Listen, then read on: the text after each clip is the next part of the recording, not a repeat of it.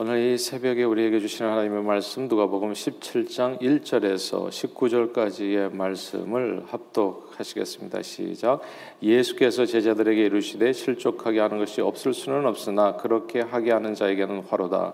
그가 이 작은 자 중에 하나를 실족하게 할진대 차라리 연자맷돌이 그 목에 매어 바다에 던져지는 것이 나으리라. 너희는 스스로 조심하라. 만일 내 형제가 죄를 범하거든 경고하고 회개하거든 용서하라. 만일 하 루에 일곱 번이라도 내게 죄를 짓고 일곱 번 내게 돌아와 내가 회개하노라 하거든 너는 용서하라 하시더라. 사도들이 주께 여짜오되 우리에게 믿음을 더하소서 하니 주께서 이르시되 너희에게 겨자씨 하날 만한 믿음이 있었더라면 이 뽕나무더러 뿌리가 뽑혀 바다에 심기어라 하였을 것이요 그것이 너희에게 순종하였으리라. 너희 중 누구에게 밭을 갈거나 양을 치거나 하는 종이 있어 밭에서 돌아오면 그더러 곧와 앉아서 먹으라 말할 자가 있느냐? 도 리어 그더러 내 먹을 것을 준비하고 띠를 띠고 내가 먹고 마시는 동안에 수종 들고 너는 그 후에 먹고 마시라 하지 않겠느냐? 명한 대로 하였다고 종에게 감사하겠느냐? 이와 같이 너희도 명령 받은 것을 다 행한 후에 이르기를 우리는 무익한 종이라 우리가 하여야 할 일을 한 것뿐이라 할지니라. 예수께서 예루살렘으로 가실 때에 사마리아와 갈릴리 사이로 지나가시다가 한 마을에 들어가시니 나병 환자 열 명이 예수를 만나 멀리 서서 소리를 높여 이르되 예수 선생님이여 우리를 불쌍히 여기소서 하거늘 보시고 이르시되 가서 제사장들에게 너희 몸을 보이라 하셨더니 그들이 가다가 깨끗함을 받은지라. 그 중에 한 사람이 자기가 나은 것을 보고 큰 소리로 하나님께 영광을 돌리며 돌아와 예수의 발 아래에 엎드려 감사하니 그는 사마리아 사람이라. 예수께서 대답하여 이르시되 열 사람이 다 깨끗함을 받지 아니하느냐? 그 아홉은 어디 있느냐? 이 이방인 외에는 하나님께 영광을 돌리러 돌아온 자가 없느냐? 하시 고 그에게 이르시되 일어나 가라 내 믿음이 너를 구원하였느니라 하시더라 아멘. 어, 매일 성경 주일과 그리고 오늘 월요일 분량을 같이 이렇게 읽었습니다. 아, 같이 읽었는데 오늘은 어, 월요일 분량을 가지고 우리 하나님 월요일 분량의 말씀을 가지고 빛한 이제 은혜를 나누고자 합니다. 이 월요일 분량 매일 성경의 월요일 분량의 오늘 본문은 예수님께서 열 명의 이제 나병 환자를 고쳐 주신 그 이야기죠. 어, 예수님께서 예루살렘에 가실 때 사마리아와 갈릴리 사이를 지나가시게 됐습니다. 예수님 시대에 보통 팔레스타인 그러니까 요단강 서쪽 팔레스타인 지방은 크게 이제 세 지역으로 나눠져 있었죠. 남쪽에 유대, 주디아, 그 다음에 중간에 사마리아, 그리고 북쪽에 이제 갈릴리 아, 지방입니다. 유대인들은 보통 이제 유대 지방과 갈릴리 지방에 아, 살았고 이제 사마리아는 아시는 대로 북이스라엘이 아수르 제국에 이제 멸망당하면서 아수르의 혼혈 정책에 따라서 이방인의 피가 섞인 지역이어서 아, 예수님 시대 유대인들은 이제 사마리아인들과 상종도조차 하지 않았던 그런 관계에 있었던 어, 사마리아 사람들과 이제 유대인의 관계였죠. 근데 오늘 본문에 보면요 서로 상종도 하지 않았던 사람들이 놀랍게도 하나가 돼서 예수님의 도움을 청하는 내용이 나옵니다. 이게 주, 이 안에 감춰진 의미가 저는 적지 않다고 생각해요.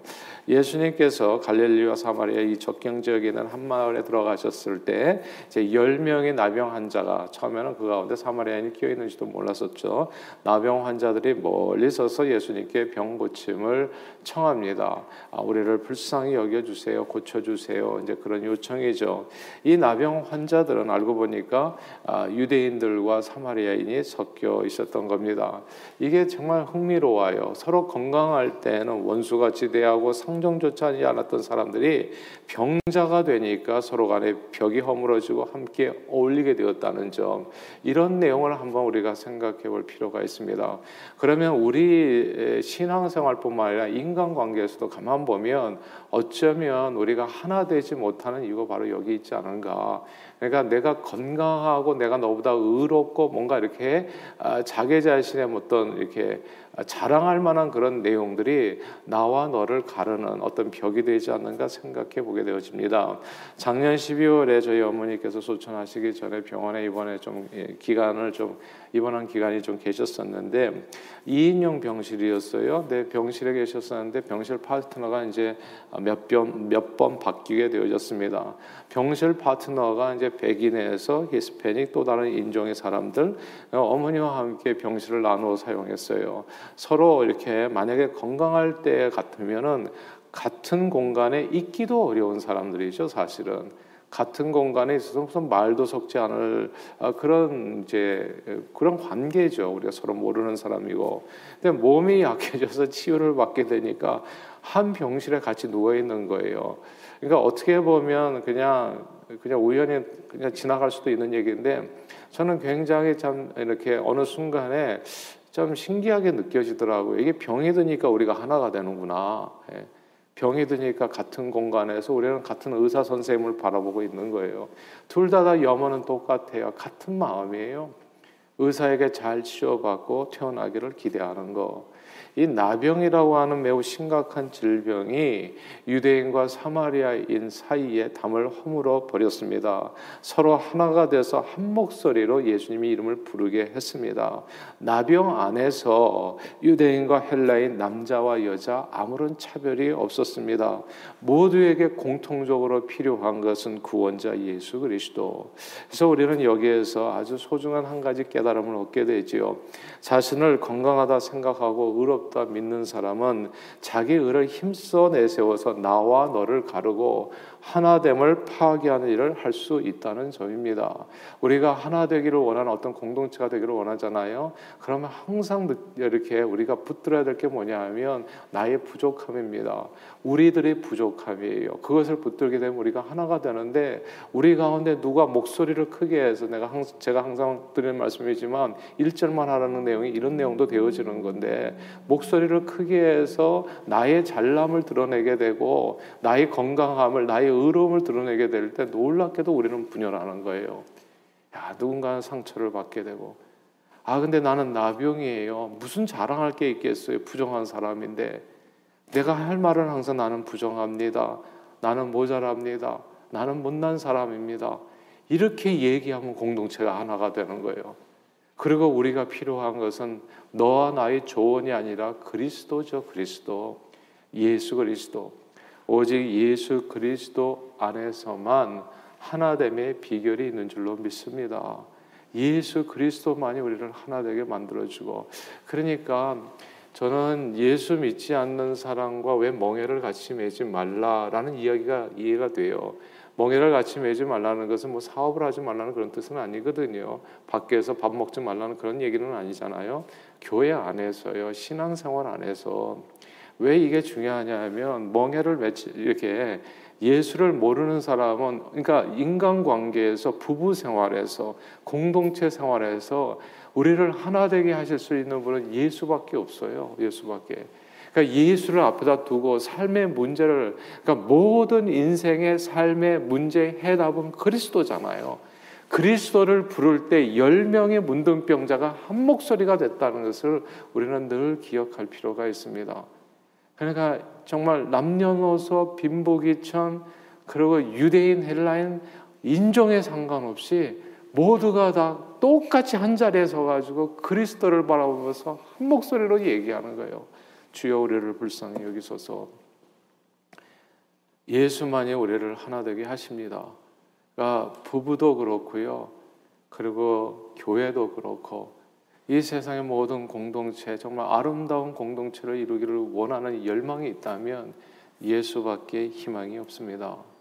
성경은 그래서 서로 죄를 고하고 기도하며 서로 친절하게 하며 불쌍히 여기며 서로 용서하기를 하나님이 그리스도 안에서 너희를 용서하신 것 같이 알아 말씀했습니다. 바로 이것이 하나 되게 하는 이제 비결이라는 거죠. 그래서 그리스도의 은혜로 늘 하나됨을 누리시는 저 여러분들이 되시기를 바라고요. 부부가 하나 되는 방법도 간단하더라고요. 나의 부족함을 인정하면 하나가 돼요. 내가 당신보다는 그래도 아는 것도 많고 잘났다 그러면 희한하게 우리는 하나 되지가 않아요. 상처가 많아지고 그리고 이렇게 분열하게 되고 그리고 나뉘게 되어집니다. 한 사람은 동쪽으로 하나 서쪽으로 하고 근데 나는 부족한 사람입니다. 우리는 나도 그리스도가 필요하고 그대가 그리스도가 필요합니다. 그러면 손잡고 교회 나가서 주님을 바라보면서 그 안에서 하나가 되어지더라고요. 우리 각 사람의 의로움으로는 하나 될 수 없지만 우리 각 사람의 죄와 연약함으로 인해서 예수를 부를 때 우리는 주 안에서 하나 됩니다. 늘 자신의 연약함을 인정해서 서로를 불쌍히 여김으로 주 안에서 하나된 공동체를 이루어 가시는 저와 여러분들이 다 되시기를 주님의 이름으로 축원합니다. 이게 이제 하나됨을 어떻게 이루는 교훈에 대해서 한 가지 생각해 봤고요. 또 하나만 더 생각해 보자면 감사의 내용입니다.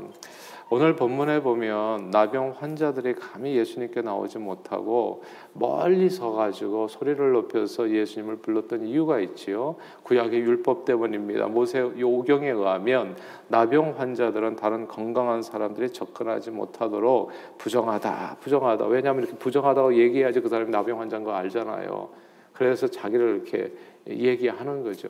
오늘날 같이 무슨 그 키트가 있어가지고 마치 코로나 양성 반응 금방 알아가지고 격리하는 이런 게 아니잖아요.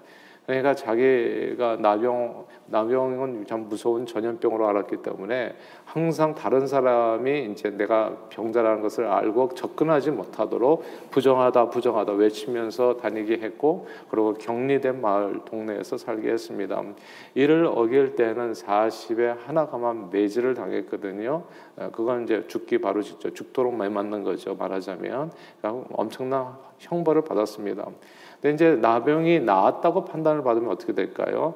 아, 그러면 제사장에 나가서 치유 여부를 갖다 검사받고 깨끗하다는 판결을 받으면 그제서야 비로소 공동체 생활이 가능했습니다. 이 나병 환자를 격리하고 자신의 몸을 제사장에게 만약에 치유받았다는 그 확신을 얻기 위해서는 제사장에 나가서 이제 자신의 몸을 보이라고 했던 이유가 있습니다. 그것은 나병의 특징이 이제 전염병처럼 퍼질 수 있다는 것도 있었고 또한 나병은 보통 죄의 문제로 발병한다고 여겼거든요. 그러니까 죄 때문에 이 나병 같은 게 생겨가지고 공동체에서 불리하는 일이 벌어졌다. 우시아 왕을 생각하면 좋을 거예요. 우시아 왕이 재단에서 제사장의 권위를 침입했을 때 하나 하나님의 말씀을 어겼을 때 그 이마에서부터 문둥병이 발병하잖아요. 그래서 이 나병은 죄로 인해서 생기는 병이다 이렇게 여겼기 때문에 이게 의사에게 나가서 치유 여부를 갖다 판단받는 게 아니라 영의 저기 지도자인 영적인 지도자인 제사장에게 나가서 이제 이 나병 환자의 치유 여부를 갖다가 판결 받았던 겁니다. 근데 나병 환자들을 보면서 어쩌면 우리들의 모습이 아, 이런 나병 환자의 모습, 우리의 영적 상태가 그렇지 않은가라는 생각이 듭니다. 우리는 건강하다고 생각하고 의롭다고 생각하지만 실제로 우리의 상태는 바로 오늘 본문에 나오는 그 나병 환자 같지 않은가라는 생각입니다. 우리는 사실 하나님 앞에 부정한 사람들 맞잖아요. 죄로 인해서 부정한 사람이요. 또한 나의 부정함을 다른 사람에게 언제든지 전염시킬 수 있는 사람입니다. 사람을 만난다는 것은 매우 즐거운 일이기도 하지만 때로는 매우 위험한 일이기도 합니다. 그 사람 안에서 뭐가 튀어나올지 모르거든요. 사람 안에 정말 악한 것들이 사람을 입으로 나와서 이제 사람을 더럽게 한다. 이게 예수님 말씀이잖아요. 사람을 만난다는 것은 재미있는 일일 수 있고 좋은 일일 수도 있지만 동시에 위험한 일일 수 있다는 거. 그 사람 안에서 뭐가 튀어나와서 나의 감정을 상하게 하고 내 삶을 힘들게 할는지 알 수가 없는 겁니다. 요즘 한국 사회에 그 학 학폭 문제가 이제 사회 문제로 이렇게 부각되고 있잖아요. 학창 시절에 친구들을 괴롭힌 사람이 10여 년이 지난 오늘에 와서 뭐 연예계나 무슨 뭐 체육계나 뭐 그런 곳에서 이제 문제가 되는 겁니다. 그래서 하루 아침에 뭐 실끈어진 연처럼 땅에 떨어지는 사람들이 생기는 거예요. 정도의 차이는 있을지 모르지만 정말 누구를 이렇게 폭행을 가했다든지 뭐 과도하게 근데 정도의 차이는 있을지 모르지만 사람은 누구나 다 말과 행동으로 다른 사람을 상하게 하면서 살아갑니다. 그렇지 않습니까, 여러분? 우리가 다른 사람에게 당하는 것도 있지만 나는 어떠냐고요. 나도 누군가에게 이제 해를 끼치면서 살아갈 때가 적지 않잖아요. 말과 행동과 생각으로 말입니다. 나의 깨끗이 못한 그런 말과 행동으로 다른 사람의 삶을 부정하게 할 수 있다는 거. 이런 내용이에요. 나병 환자를 보면서 여러분 무엇을 생각하십니까? 나병 환자가 따로 있다고 생각하세요. 아, 이건 그럼 나하고는 상관없는 얘기네. 이렇게 될 거예요. 그러나 오늘 본문을 자꾸 읽다 보면 어쩌면 내가 나병 환자가 아닌가라는 생각이 들어요. 그리고 성경은 진짜 그렇게 얘기합니다. 예수님께서 하신 말씀 한번 들어볼까? 예수님께서는 건강한 자에게는 의사가 필요 없대요. 병든 자에게 쓸데있는 것처럼 본인은 예수님께서는 의인을 부르러 온 것이 아니라 죄인을 부르러 왔다 말씀했습니다. 예수님은 바리새인과 서기관들 스스로 의롭다 여기는 사람들에게 얘기했어요. 너희가 본다고 하니까 오히려 죄가 그대로 있다고. 그러니까 어, 어쩌면 우리는 우리 자신을 잘 모르는지 몰라요. 내가 누구인지. 그러기 때문에도 주님에 대한 어떤 간절함이 그렇게 어, 적을 수밖에 없겠죠. 병자가 의원을 찾듯이 사실 죄인이 주님을 찾는 거거든요. 이 나병 환자가 누군가를 생각해 볼 때 저는 바로 이 나병 환자는 저와 여러분 우리 자신이 아닌가 싶습니다. 하나님 앞에서 나는 부정한 자요. 나를 만나는 사람들을 항상 나의 부정함으로 더럽히는 사람이 저와 여러분들이 아닌가. 근데 이 사실을 인정할 때 우리 삶은 오히려 부정적이라든지 잘못되는 것이 아니라 이게 더 희망이라는 것을 우리가 역설적으로 이상해요. 내가 부정한 사람이라는 사실을 인정하게 되어질 때 오히려 우리는 진정한 문제 해결의 길을 찾게 됩니다. 만약에 내가 나병 환자인데도 불구하고 나는 부정하다 이렇게 말하지 않고 고백하지 않고 그리고 사람을 막 만나고 살아간다고 생각해 보세요. 그러면 그 사람이 얼마나 더 큰 죄를 지으면서 살아가겠습니까? 근데 내가 나를 부정하다 이렇게 알고 또 인정하고 그리고 사람과의 만남에서 조심한다면 정말 그 사람은 다른 사람을 더럽히는 일을 더 죄를 그만큼 더 짓지 않고 살지 않을까라는 생각이 듭니다. 내가 내 자신이 부정한 사람이라는 사실을 인정하게 되어질 때 우리는 호련히 구원자 예수 그리스도를 더 분명하고 확실하게 붙들 수 있게 되고 또 만날 수 있게 되고 또 그 은혜를 누리게 되어집니다. 그래서 제일 중요한 게 이거잖아요. 회개하라 천국이 가까웠느니라. 자기 죄를 깨달은 사람이 천국을 경험하게 되어집니다. 아주 놀라운 역설적인 진리가 아닐까 싶어요. 그러므로 저는 저와 여러분들 오늘 이 말씀을 통해서 나병 환자가 누군가를 다시 한번 생각해 보면서 자기 자신을 돌아보아 하나님 앞에 늘 겸손히 우리 죄를 회개하며 주님의 은혜를 강구하여 달려가는 우리 모두가 되어줄 수 있기를 바랍니다. 오늘 본문에 10명의 나병 환자들은 10명이라고 하는 사실 어떤 의미에서 완전 숫자잖아요. 그러니까 이 세상에 정말 죄 없는 사람은 하나, 하나도 없다는 뜻이죠. 아, 그 모든 사람이 죄가 있는데 유대인이나 사마리아나 모든 사람들 오늘 성경에 보니까 사마리아는 이방인으로 표현하잖아요. 유대인 이방인 하면 온 세상 사람들을 얘기하는 건데 온 세상 사람들에게 필요한 사람이 누구라고요? 예수 그리스도. 근데 이 열 사람이요 다 예수님께 통성 기도, 통성 합심 기도를 올립니다. 그냥 다 눌러서 가지고 그냥 멀리 서 가지고 멀리 섰으니까 작게 얘기하면 예수님 귀에 들어가겠어요? 그러니까 멀리 서 있으니까 예수님을 아주 목청껏 불렀을 겁니다. 혼자 부르면 소리가 좀 이렇게, 이렇게 멀리 들리지 않을 수 있고 예수님 또 따라다니는 분들이 많잖아요. 그러니까 아마 열 사람이 마주한 합창단을 갖다가 이렇게 만든 것처럼 딱 이렇게 둘러서 가지고 그냥 예수님을 향해서 그냥 합심으로 뭐 합창을 부르듯이 막 통성으로 그렇게 기도하지 않았을까 싶어요. 이 사순절 기간에 참 제가 아쉽고 답답한 거는 우리가 마스크를 쓰고 있어서 통성 기도를 좀 시원하게 못 한다는 거죠. 사실 이 교회가 함께 모여서 기도하고 혼자 기도하는 것과 여러 가지로 차이가 나거든요. 함께 통성으로 같이 기도할 때 거기서 나오는 또 능력이 역사는 또 다를 거예요. 하여튼 열 명이 그렇게 딱 모여 가지고 그냥 합심 통성 기도를 하나님 앞에 올렸을 때그 기도가 응답을 받습니다. 저들은 모두 예수님 말씀에 따라서 제사장을 만나러 가는 사이에 다 깨끗함을 받게 되지요. 근데 이렇게 깨끗함을 받게 되었을 때 10명의 나병 환자 중에 한 명의 반응이 달랐습니다. 그는 자신의 몸이 나은 것을 보고요. 그 즉시 하나님 앞에 그 즉시 하나님 앞에 영광을 돌립니다. 사랑하는 여러분, 여기에서 우리 꼭한 가지 알아야 될 게요. 감사는 미루어서 감사하면 감사가 안 되더라고요. 감사는 즉시 감사더라고요. 즉시 감사를 꼭 배울 수 있기를 바라요. 그 순간에 그러니까 아마 나머지 아홉 사람은 나중에 가서 감사하지 아마 이랬을지 모르겠어요. 왜 한 사람만 돌아왔겠어요? 근데 오늘 본문에 보니까 이제 말씀이 이렇잖아요. 우리 한번 17장 같이 읽어볼까요? 15절 같이 읽겠습니다. 17장 15절 15절을 읽습니다. 시작. 그 중에 한 사람이 자기가 낳은 것을 보고 큰 소리로 하나님께 영광을 돌리며 돌아와. 아멘. 이게 즉시 감사예요. 나은 것을 보자마자 큰 소리로 이렇게 되는 거예요. 나머지는 그냥 가던 길 계속 가고 한 사람은 그 즉시 주님 앞에 감사드렸어요. 저는 저와 여러분들이 감사할 것이 있다면 뒀다 감사하지 마시고 즉시 감사하시는 우리 모두가 될 수 있기를 바랍니다. 우리가요 하나님께서 작년 한 해 때도 엄청 은혜 많이 베풀어 주셨어요. 근데 기억이 잘 안 나요. 무슨 은혜를 받았는지조차. 우리는 별로 즉시 감사하는 사람들이 없어요. 그래서 그냥 평상시에 주시는 은혜가 너무너무 많은데도 불구하고 감사 없이 살다가 그러다가 추수감사절쯤 되면 갑자기 이제 감사거리를 찾죠. 근데 감사거리를 갑자기 찾으려고 그러는데 이게 건망증인가요? 혹은 이렇게 기억이 잘 안 나요. 무슨 일이 있었는지. 그래가지고 억지로 억지로 한두 가지 찾아서 감사한다고요. 여기에서 아홉 명 그냥 갈 길 갔던 사람들이 누구라고 생각하세요? 또 따로, 따로 있는 게 아닐 수 있어요. 어쩌면 내 모습일지도 몰라요. 우리는 숱하게 나병 환자처럼 이렇게 고침받은 것처럼 주님의 은혜를 받고 살면서도 즉시 감사를 잊었어요. 뭘 감사해 줄지도 모르고 살아가 모든 게 다 그냥 당연한 것처럼 살아가는 경우가 너무 많은 거예요.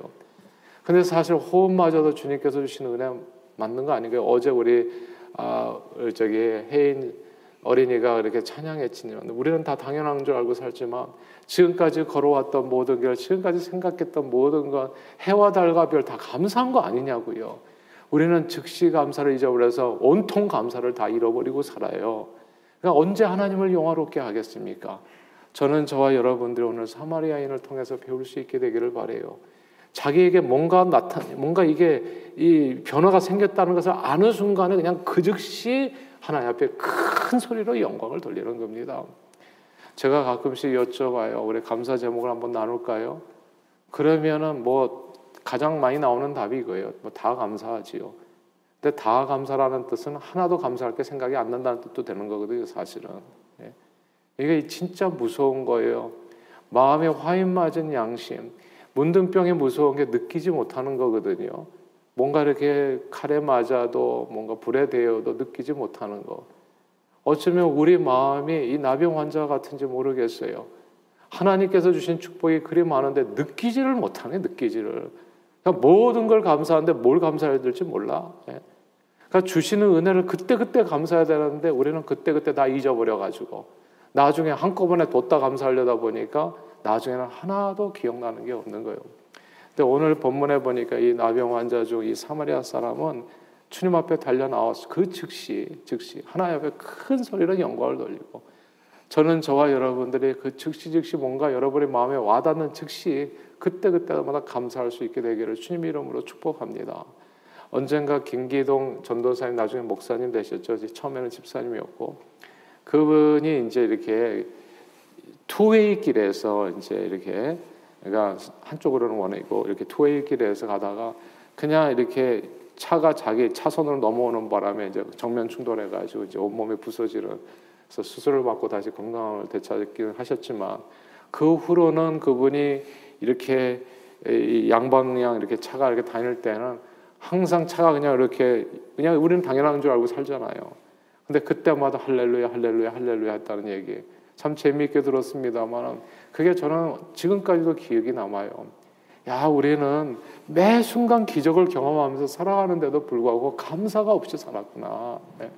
저는 저와 여러분들의 즉시 즉시 하나님 앞에 감사할 수 있게 되기를 바래요. 한 가지만 더 하고 어, 말씀을 마치겠습니다.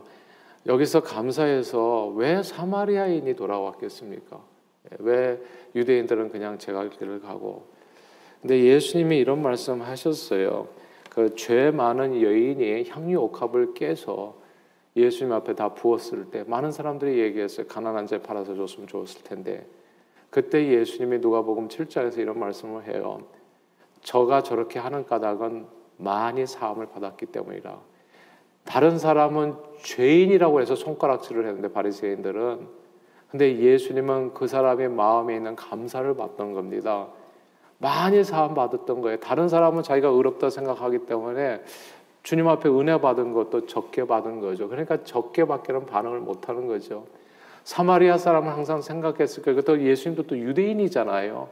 그 앞에 나갔을 때 아마 가나안 여인처럼 그냥 자녀들이 상에서 떨어지는 부스러기 은혜라도 내게 주신다면 너는 저는 너무 감사할 겁니다. 유대인들은 나는 그래도 하나님의 백성이니까 당연히 이 정도는 받아야 되지 않는가 그런 마음이 사마리아인하고 비교했을 때 좀 더 있지 않았을까. 근데 사마리아인은 뭐냐면 유대인 예수님을 만나러 가면서 설마 나한테까지 근데 그렇게 해주신다면 나는 너무너무 고마울 것이다. 어떤 사람은 조금만 호의를 베풀어도 너무너무 감사하는 사람이 있고요. 어느 사람은 이만큼 호의를 베풀어도 뭐 그 정도야 이렇게 얘기하는 사람들이 있어요. 왜 사마리아인이 돌아왔겠습니까? 저는 주님 앞에 낮은 자였어요. 정말 자기 자기가 죄인임을 깊이 깊이 깨닫는 사람. 나는 혼혈이고 나는 우상 숭배했던 사람이고 나는 이렇게 정말 하나님 앞에 저주받아도 저는 그냥 마땅한 사람이고 그러나 주님 나같이 자격 없는 사람에게도 주님이 은혜를 주신다면 그런 이런 간절함이 그 은혜를 만나게 되었을 때 하나님에 대한 감사로 폭발적으로 나온 것 아니겠는가라는 생각이 들어요. 여러분들은 어떻게 생각하십니까? 사마리아인의 이 감사를 통해서 저는 저와 여러분들이 꼭 하나 배울 수 있게 되기를 바라는 것은 항상 우리에게 주어지는 은혜는 당연한 것이 아니라는 것. 자격이 없다고요. 저와 여러분들이 당연한 게 하나도 없다고요. 오늘 이 아침에 나와 있을 수 있는 것도 이게 당연한 게 아니라는 거. 사마리아인은 자기에게 주어진 은혜가 당연하지 않다고 생각했어요. 유대인에게 비교해서요. 내게 주어진 이 모든 것은 진짜 기적이다. 그래서 아인슈타인이 얘기했나요? 하루하루를 모든 모든 순간을 기적이라고 생각하는 사람이 있고 다른 한 사람은 하루하루 매 순간을 갖다 당연하다고 생각하는 사람이 있고 기적이라고 생각하는 사람은 하루하루 매 순간 그래서 범사가 감사가 가능해지는 거고 그러나 당연하다고 생각하는 사람은 무슨 범사에 감사해요? 1년에 한 차례 감사하면 되는 거지. 추수감사절 날. 이렇게 되는 거고요. 저는 저와 여러분들이 사마리아 사람을 통해서 감사를 배울 수 있게 되기를 바래요. 두 가지 말씀드렸습니다. 하나는 즉시 감사, 또 하는 다른 하나는 자격이 없는 나에게 주어진 매 매 순간이 기적이라는 거. 그래서 그렇게 범사에 감사요. 즉시 감사와 범사의 감사로 이렇게 할 때 하나님께서 영광을 받아 주신다는 거. 늘 감사로 주님을 영화롭게 하는 저와 여러분들이 다 되시기를 주님의 이름으로 축원합니다. 기도하겠습니다. 사랑하는 주님, 오늘 말씀을 통해서 우리에게 하나님 깨달음을 주심을 감사드립니다. 하나님 무엇보다도 하나된 공동체를 이루는 방법, 그건 우리 자신의 연약함을 인정하고 주님을 부를 때 이루어진다는 깨달음을 주셔서 감사하고 또 다른 하나는 즉시 감사, 범사 감사 이 말씀을 또 알게 해주셔서 감사합니다. 하나님 늘 우리 연약함을 인정하며 공동체의 하나됨, 성령이 하나 되게 하신 것을 힘써 지켜나가는 저희들 될 수 있도록 축복해 주시고 즉시 감사와 범사의 감사로 주님을 영원하게 하는 저희 모두가 되도록 인도해 주옵소서. 예수 그리스도 이름으로 간절히 기도하옵나이다. 아멘.